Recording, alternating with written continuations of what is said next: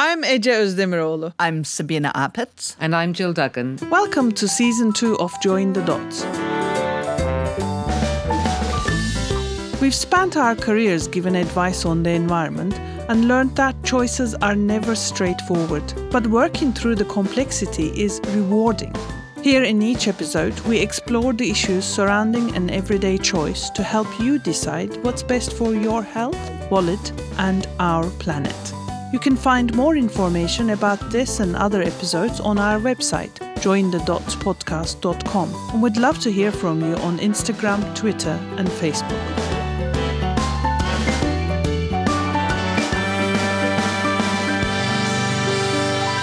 Welcome to the first of our episodes on war and environment and Ukraine. We debated a lot whether to do an episode on Ukraine.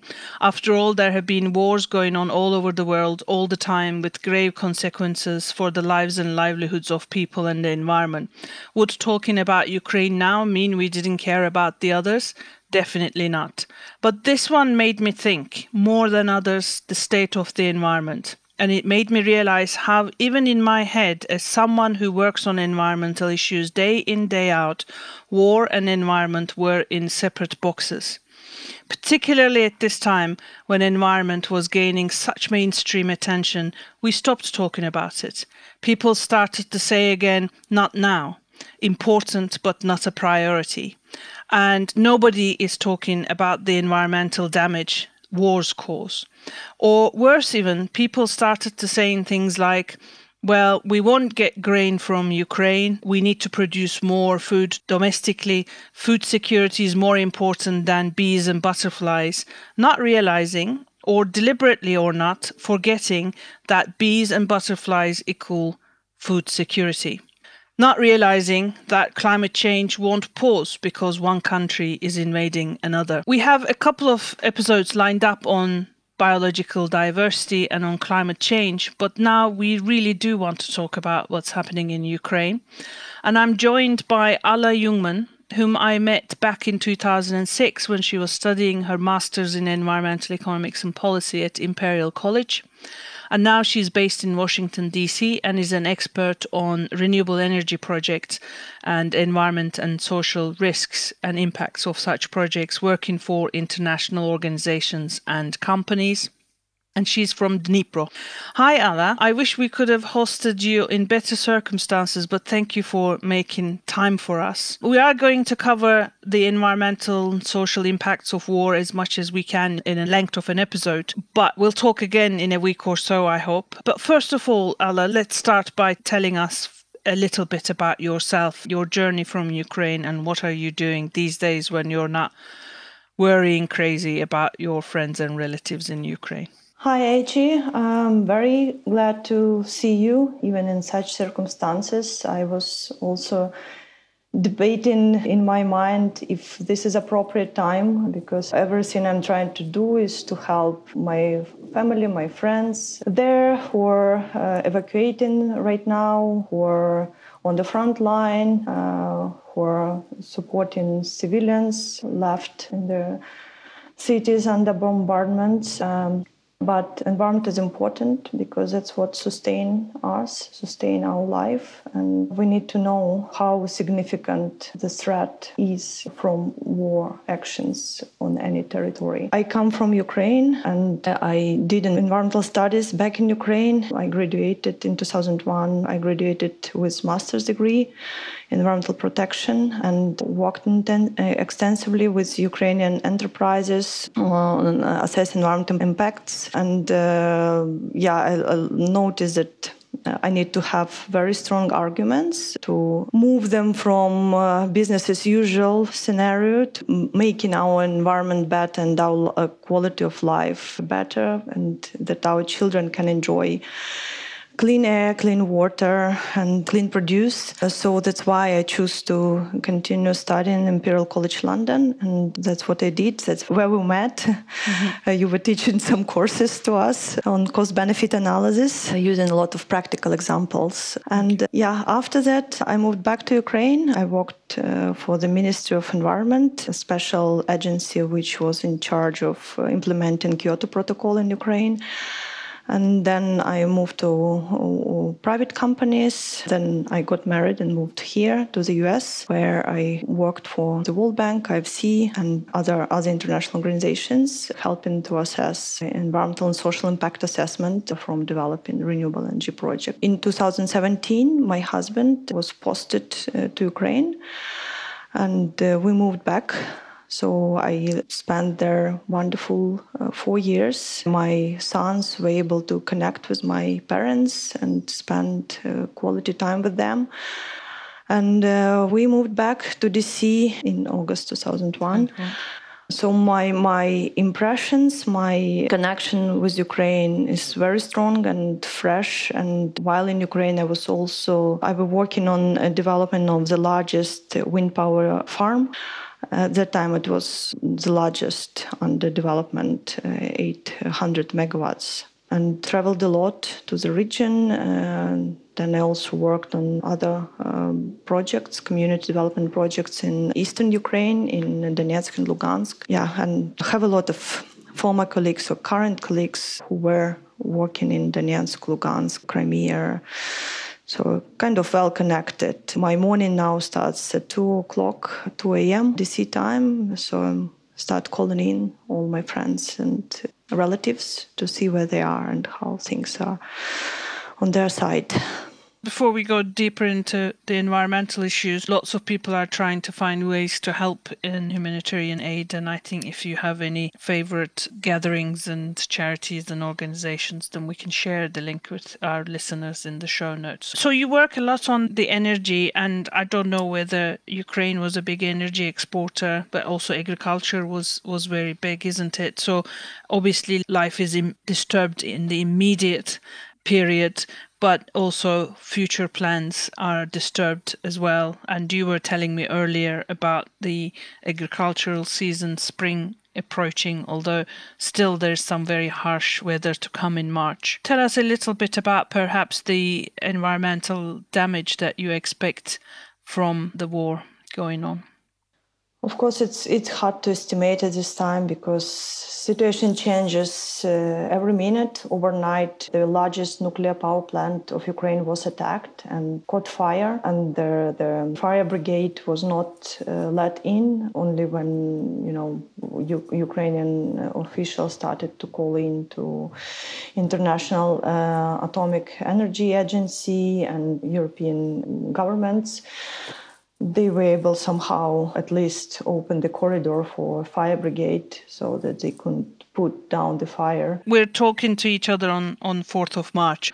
We actually did wake up with the news that is it Zaporizhzhia yeah. power station near Enerhodar in the southeast of Ukraine it was under attack from Russian soldiers, but we've been told that the fire is under control and there isn't damage to the nuclear and, plant. And actually, it started like uh, the previous day for me. So at 10 p.m. DC time when, when this news started to come in. Mm. Yeah, I, I could watch online because there are some cameras installed at the uh, nuclear power plant. So you can watch watch online uh, what's going on.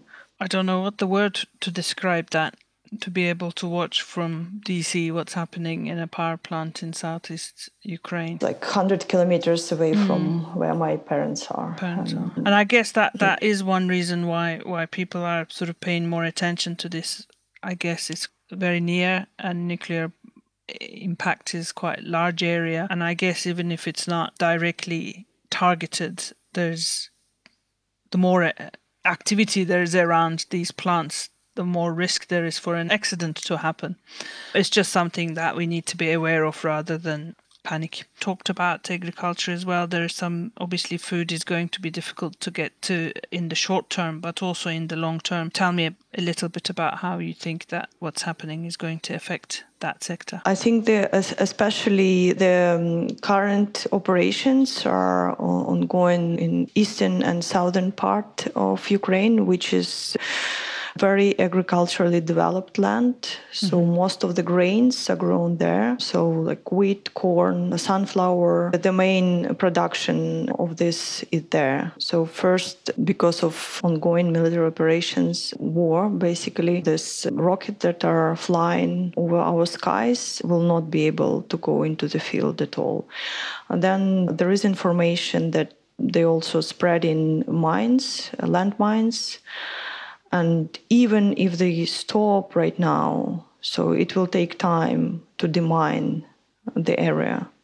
So this will reduce the possible territory to plant these crops significantly, like billion hectares will not be cultivated this spring and they won't be planted um, for next year. Mm. Yeah, so even if they stop right now, it, it's already like it's not assessed properly, but there are a lot of information suggests that some mine mining rockets were, were fired. So before the mining operation, probably nobody will go and risk their life to plant anything there. So there's the immediate effect that yeah. farmers can't yeah. work. There's the short term effect that even if the war stopped today, they're still yeah. going to take time to clean all everything, and there might be longer term effects actually that there's lots of planting seasons will be missed. And many people just f- uh, flee, like leaving leaving the area. So I think there will be an issue even if some some areas were not affected. There will mm-hmm. be no one to cultivate or plant. The, the people are not there, even if the yeah, mines yeah. were cleaned. So how how were things environmentally in Ukraine before before all this started? You talked about working on the largest wind farm, and I think about 50% of Ukraine's energy comes from nuclear power, but they were still clearly investing in renewable energy. And were there increasing awareness of environmental issues amongst the people and amongst the policymakers? How, how were things looking before all this? Um, so Ukraine has uh, kind of very heavy heritage from mm-hmm. Soviet period, of course. So a lot of factories they were built like in 90s, 30s, 40s, 50s and not much have been done to refurbish them, rehabilitate mm-hmm. them. Yeah. Yeah, so many of them were shut down because uh, there were no demand, but still um, several of them were even officially bankrupt. They were still producing steel and coke and so different production. Heavy industry. But uh, Ukraine, so there is definite demand on the population side to clean uh, that up. The civil society is very active and since 90s a lot of organizations are working to bring new technologies, new approaches, and Ukraine have several times confirmed their strong inspiration and inclination towards European Union and the process to transpose the the EU directives are in place since like 2000 four or five. So the government and the civil society and businesses as well, they're constantly working on bringing uh, new technologies. In 2009, the Ukrainian government adopted feed-in tariff, and mm-hmm. that opened era for renewable energy. So a lot of companies mm. started to invest and there like and, and, open possibilities for small farmers just to install um, solar panels on their rooftop and get uh, good financial benefits. So feed-in tariffs are things for our listeners. So you, if you produce energy for your own use, but you got excess amounts of it, you can sell it back to the grid and you get paid for that. We had that system in the UK for a while, uh, and loads of people put on uh, panels on their roofs and stuff, and then the policy was stopped. That's what happened in Ukraine, yeah. Mm-hmm. I think it's good at the beginning to boost renewable energy, but then we were a bit late with stopping uh, the system. But yeah, so the, the renewable energy share and total total energy mix increased uh, by um, up to six, I think, or seven percent It just like in less less than ten years. Yes. I- I- I- and before it was basically one two percent Hmm. and the two percent were hydro like old hydros Hmm. and they were like enormous large hydros so it's not like Not very good basically hydros, yeah. not not very mm, yeah basically they they flooded the half of territory of Ukraine. I mean, not half, but significant amount back in 60s, 70s. Um, so th- this is significant increase. Also, uh, yeah, as I said, many directives like pollution prevention control and water directives, they, they started to be transposed and under implementation in Ukraine. Then also Emerald Network. Uh, so first, like two years ago, it was mapped. What is it? I think it's part of Nature 2000, Natura Ah, 2000. okay. So protected areas. Yeah, protected areas, yes. So all across European Union and its sort of candidate countries that they they try and create areas not only protect the local area but also connect so that the animals could move around and there's connection the, the more connected the protected areas the better they are the more resilient they are etc so ukraine was being part of that it's been extended yeah, yeah. And, and for the first time, two years ago, uh, this network, so they, they got like a layer uh, for their land map uh, of Ukraine. Before it was kind of different region has some information. You need to write like official letters. Where is it? What is it? You know, kind of. But they finally, like two years ago, they put boundaries. So if you plan in any activity, you can go to their land registry. Then you can just choose the layer you want to, to have on this map and then you can see like if your new development violating the boundaries of that uh, nature protective uh, area so it, it really a lot have been done in practical terms to support new project new developers people on the ground so it's not just you know some law that is Yeah. somewhere in the skies but a lot of practical things that really helped. Uh, new law in 2017 was adopted on environmental impact assessment, which is very close to environmental, like international standard environmental social impact assessment. So it, it, a lot, a lot, a lot, a lot have been done. Yeah, and for me, it's uh, that what I was working in. You know, the, the field. I. I have practical experience from. So it's not something in theory. It worked and ma- made local population aware, access to information, access to environmental information became open to everyone. Oh, yeah, it's uh, not some, something secret or you need to write uh, official letters and wait for many days. Now you can just go and have this information at your fingertips. So it's huge, huge, huge improvement.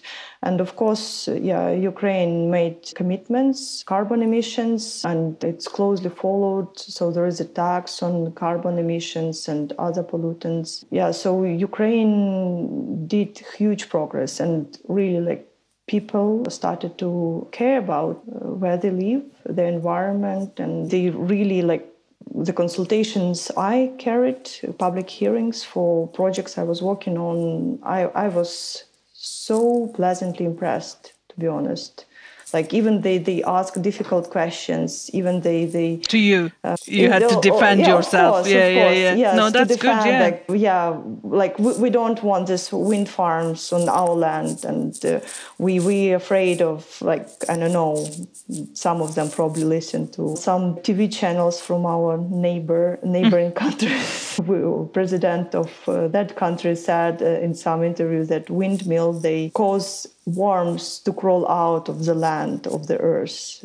So windmills cause worms to crawl out of yeah yeah yeah like vibration that they create. And yeah i got this question. Like, like yeah i know where where do you come from? Yeah. Yeah, yeah. there is no there is no study uh, that that prove that. Yeah like no evidence. Yeah so yeah of course i, I got a lot of difficult questions uh, but i was so pleased to see that people care you know? That that's for me like the most important that people care they, this is their land and they want the best for themselves for their kids uh, for the generation to come.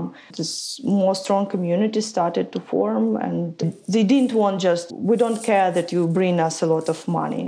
the the practical side changed significantly Yeah, and yeah, yeah. attitude of people changed significantly before they would just ignore now f- f- they feel empowered they feel empowered they, they feel they they can change things and they can do them better for themselves not just waiting for someone to come and tell them like okay yeah now this is like this is a power plant. It will be staying here like, you're liking it or not Yes. I think we see that a lot actually. I mean, I've never worked in Ukraine, but we even see it in the UK and other countries I worked. There is sometimes decision makers or even experts say, oh, people don't understand. This is too complex for people, for ordinary That- people on that's the how street. you want to present it You- right? That's how you want it. And I think I sometimes say to people around this table in this room, we're experts, but when we leave this room, we are the people on the street. Like we might know a lot about this topic, but there's someone else, some other experts having a meeting somewhere else and calling me an idiot and who not can't deal with complexity. And I think you're right. At some stage, knowingly or, uh, or unknowingly, we are saying that because it suits us. It suits us that majority yeah, of people that it's are not interested. We, yeah. we are just arrogant and or we can tell people whatever we want to tell people and they will believe us whereas the story that the the picture that you're you're painting actually shows the the the virtuous cycle that if you respect people if you engage people if you give them information if you if you create trust in people that they will engage and they they will contribute. And they can make these trade-offs between having lots of money and some environmental damage or lots of environmental damage and having less money and better environment. And better still actually ask for options that deliver both. We can have both in most cases we're not just thinking exactly about exactly about the especially if you engage in conversation and you are not afraid uh, to have difficult questions posed by the communities and you try to find and, and be honest. Some questions I, I can't answer right now but if we work together maybe we can do do it together and, and find a solution together. Things were changing. We're changing. We're, we're- things were changing, yeah, dramatically. You, you ask like how situation were developing in Ukraine, and that's how I see that it's prospering, it's changing, and people are caring. there there are lots of uh, mass media or specialist media outlets who are talking daily and minute by minute what's happening now it's really good to get your view on the long perspective and i, I really believe there will be a a muscle a social muscle memory about this that the end of all this you won't lose this progress. And perhaps the progress that you are defining is is what we're seeing now as well that people are organizing. People are not saying this is happening to me. I will accept it. I will do what i can. It's a very difficult situation. But perhaps there's a lot a lot in what you just said that explains what we've been seeing in the last week or so and this will come back this will not be forgotten that progress you described will not will not be forgotten I, I'm just also hopeful. Yes, exactly. We will come back to this, and, and I'm really glad that you also want to speak again, and, and I'm sure our listeners will want to hear from you about your ex- previous experiences and, and what transpires in the coming days. But I'd like to sort of finish this sitting with a few things that we can do as individuals. I have two co-hosts, as, as you know, Dr. Sabina Apitz, who also works in uh, risk assessment, environmental impact assessment for projects mainly on sediments, and Jill Duggan, who is director of Environmental Defence Fund Europe, and she wrote an article on this issue yesterday and we'll put that in the show notes. And she was very interested in finding out what we can do as individuals beyond humanitarian aid. And she describes insulating your home as an act against war because it reduces our dependency on energy and we know it's a good thing. And she's got really lovely lines. I mean i think it's very good description. She says if you're a property owner with access to your roof space buy some rolls of mineral wool insulation and insulate your roof to a minimum of 30 centimeter. If you're a builder train yourself in pest proof underfloor insulation. There are millions in need of it and a huge knowledge and skills gap to doing it well if you're a government or policymaker develop and mandate proper training for tradespeople. Even if you're none of the above, you can still turn your thermostat down by one degree. You would be amazed by the collective impact of this simple action. Yeah, exactly. exactly. I think, yes, this is definitely one of those times we're reminded on the power of collective action and collaboration. Hope to speak to you on, on better days again. Yeah. Thank yeah, you very much. Yeah, and yeah, thank you for your support.